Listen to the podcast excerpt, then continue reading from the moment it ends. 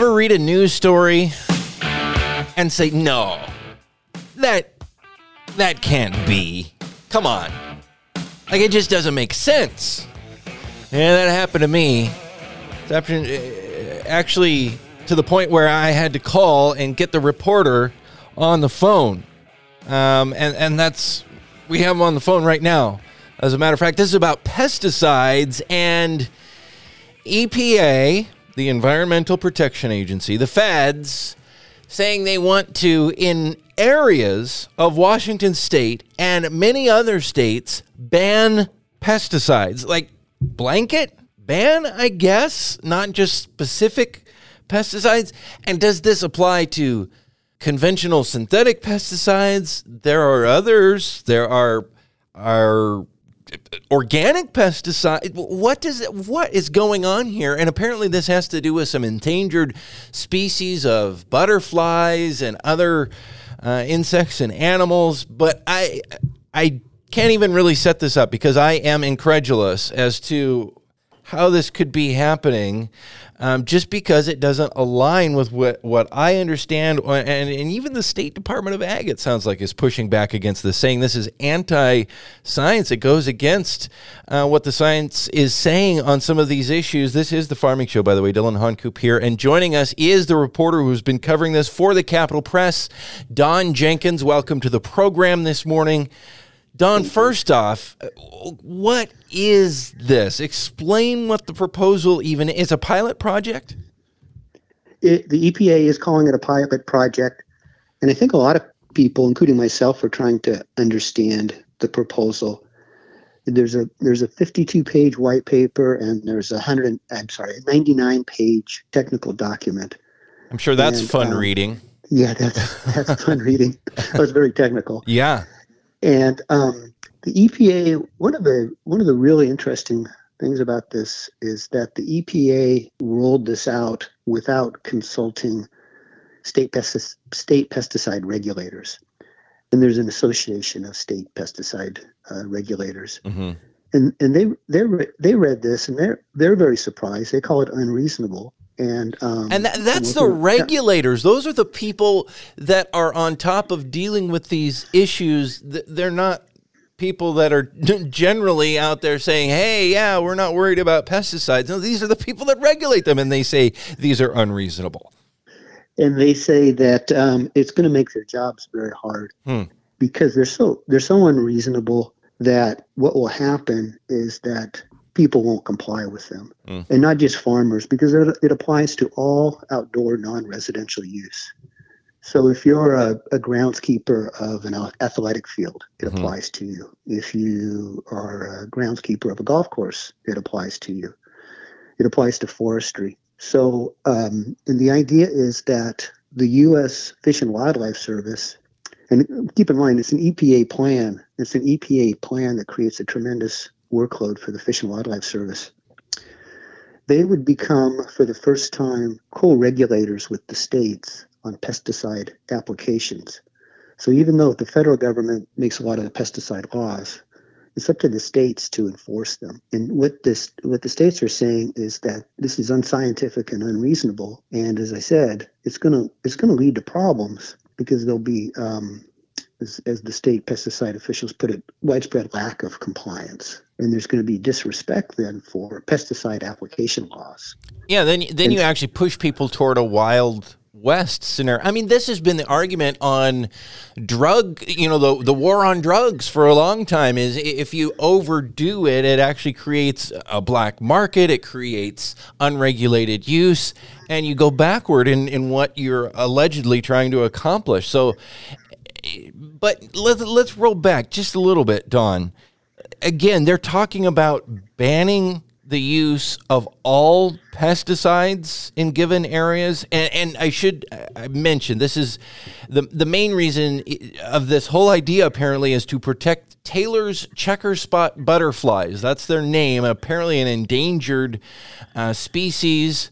Um, and we're talking with Don Jenkins right now, who's been reporting on this, and I'm just you know quoting little tidbits from the reporting he's done on this in the Capital Press. But Don, they would say you couldn't spray any pesticide of any kind, or I, I, I should say spray, but really there are pesticides that are applied other way. You couldn't use, apply, whatever, any kind of pesticide in a given area? You could use pesticides, but there would be additional regulations. So you could think of it, a farmer, I think, could think of it. Uh, right now, a farmer, of course, has to follow all the um, app- application rules, right, and also the label, the uh, follow the label on the yep. pesticide. This would add additional pages or regulations to that label. And so right now, it's like, well, what does that mean? Would would um, these additional pa- papers make it so I couldn't spray at all? Mm-hmm. Well, it's unknown. It's unknown. And also, also then um, a big issue is could you spray it when you needed it? Because if you have to go to Fish and Wildlife Service and get approval from somebody mm-hmm. every time you go to spray, I I think I think farmers would tell you that's not very practical. Well, and that harkens back to the effort a few years ago in Olympia uh, to require a four day notice um, to the state and to um, nearby residents and businesses, uh, what, whatnot, for farmers who are applying, you know, crop ma- protection materials of various kinds. Um, again, above and beyond the existing long list of regulations uh, on these uh, products' use. Um, including you know what's on the label and local and regional state federal rules that was a big problem at that time too this sounds like it's that concept on steroids in some ways because it's even less defined. Well, um, the what the EPA regulation says, if you wanted to spray in um, over two million acres in Washington and Oregon, about about uh, oh, more than a million in Western Washington and more than a million in Western Oregon, you would need to three months in advance get permission from Fish and Wildlife Service. And if there was an outbreak, then it's kind of there's it's kind of vague what would happen if there was a, there was an outbreak, but it would involve getting again consulting with the Fish and Wildlife Service and um, taking different mitigation efforts. Now, whatever that means. Three months in advance.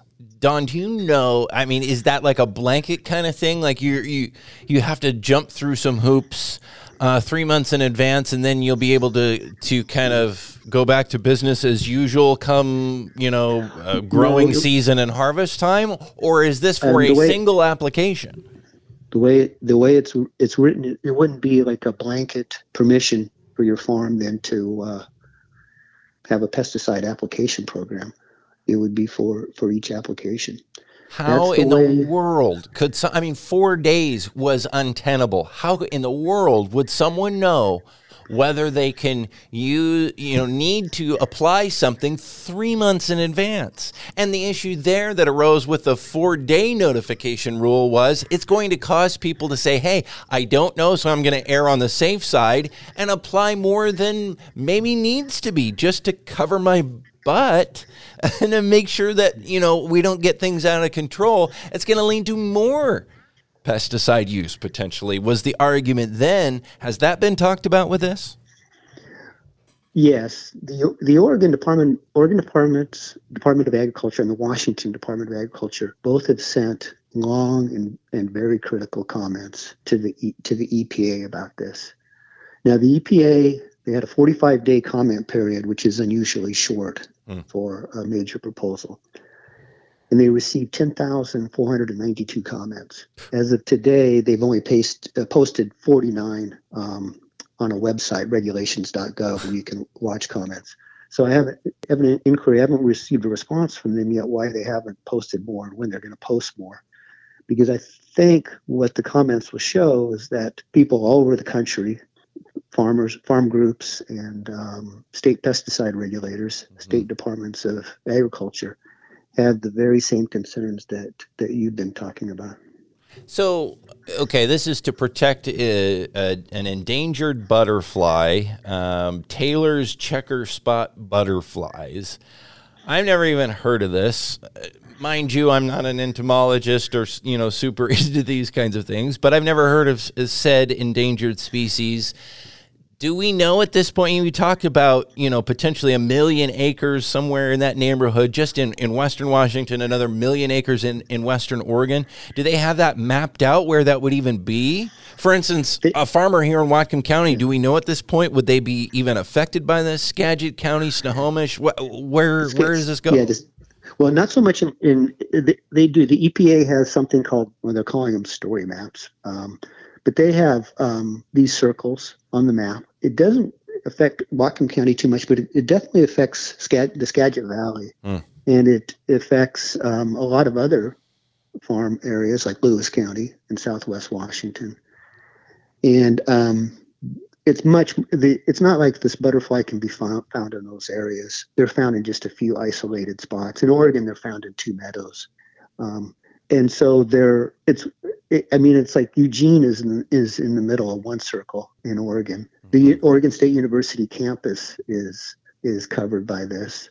Um, you get to almost to tacoma um, is covered by it olympia so snohomish let's see thurston county pierce county. Yeah. So it's far removed from where the, the butterfly is. And also, you know, this pilot project, I should should note the uh, Taylor's checker spot butterfly is one of 27 species that's involved in okay. this pilot projects. Yeah. So I counted up. There's 20 parts of 29 states that are affected by this. I don't know if it's got much attention nationally yet. Wow. I think when when when um, lawmakers catch on to what's going on, then it may become a, a big issue. Um, yeah, it's interesting. It, I mean, not not to be a conspiracy mm-hmm. theorist, and this is just my perspective that it's coming out now with a very short comment period. It's in the middle of harvest time um, for farmers. Uh, a lot of farmers are the, right around their busiest time of the year right now. Uh, it's also the time when a lot of other folks are, uh, you know, on vacation. Um, lawmakers, regulators, you know, it's a slower time for them. It feels like maybe people are sleeping at the switch here, not recognizing what's happening. And like I said, not a lot of people talking about this or covering this, uh, other than the cover, the good coverage that I've seen you do, Don. And again, we're talking with Don Jenkins right now, a reporter at the Capital Press, uh, who's been talking about this proposal by the EPA to essentially ban or effectively uh, reasonable applications of what is it any kind of pesticide within given areas, uh, ostensibly to protect endangered species, butterflies, and other kinds of. Is it animals, Don, or are these all like insects of some kind? Uh, what what's there, what? How would you characterize the list? Well, there, there's a combination of uh, plants, including one in eastern Washington, um, which covers a small area that's mostly in um, the Hanford uh, National Monument. Mm-hmm. So that probably won't be too controversial. But there's plants, there's fish, there's insects, there's there's mammals, there's a variety of, of species. Now, as you've said earlier, and we've said many times on this program, there are a lot of regulations already tied to pesticides at the local, state, federal level, um, and they're intended to protect um, amongst other things, humans, animals, the environment, like we're talking about. Um, this would be obviously far above and beyond that, but there's some question about the science there that even the Washington State Department of Agriculture looks like um, ODA as well, pushing back pretty hard against the feds that are proposing this, saying that this doesn't align with the science. Talk about what they're saying about what's actually causing problems with these protected species and what the science says about the actual reality of threat from pesticides. is maybe not what it's been represented to be.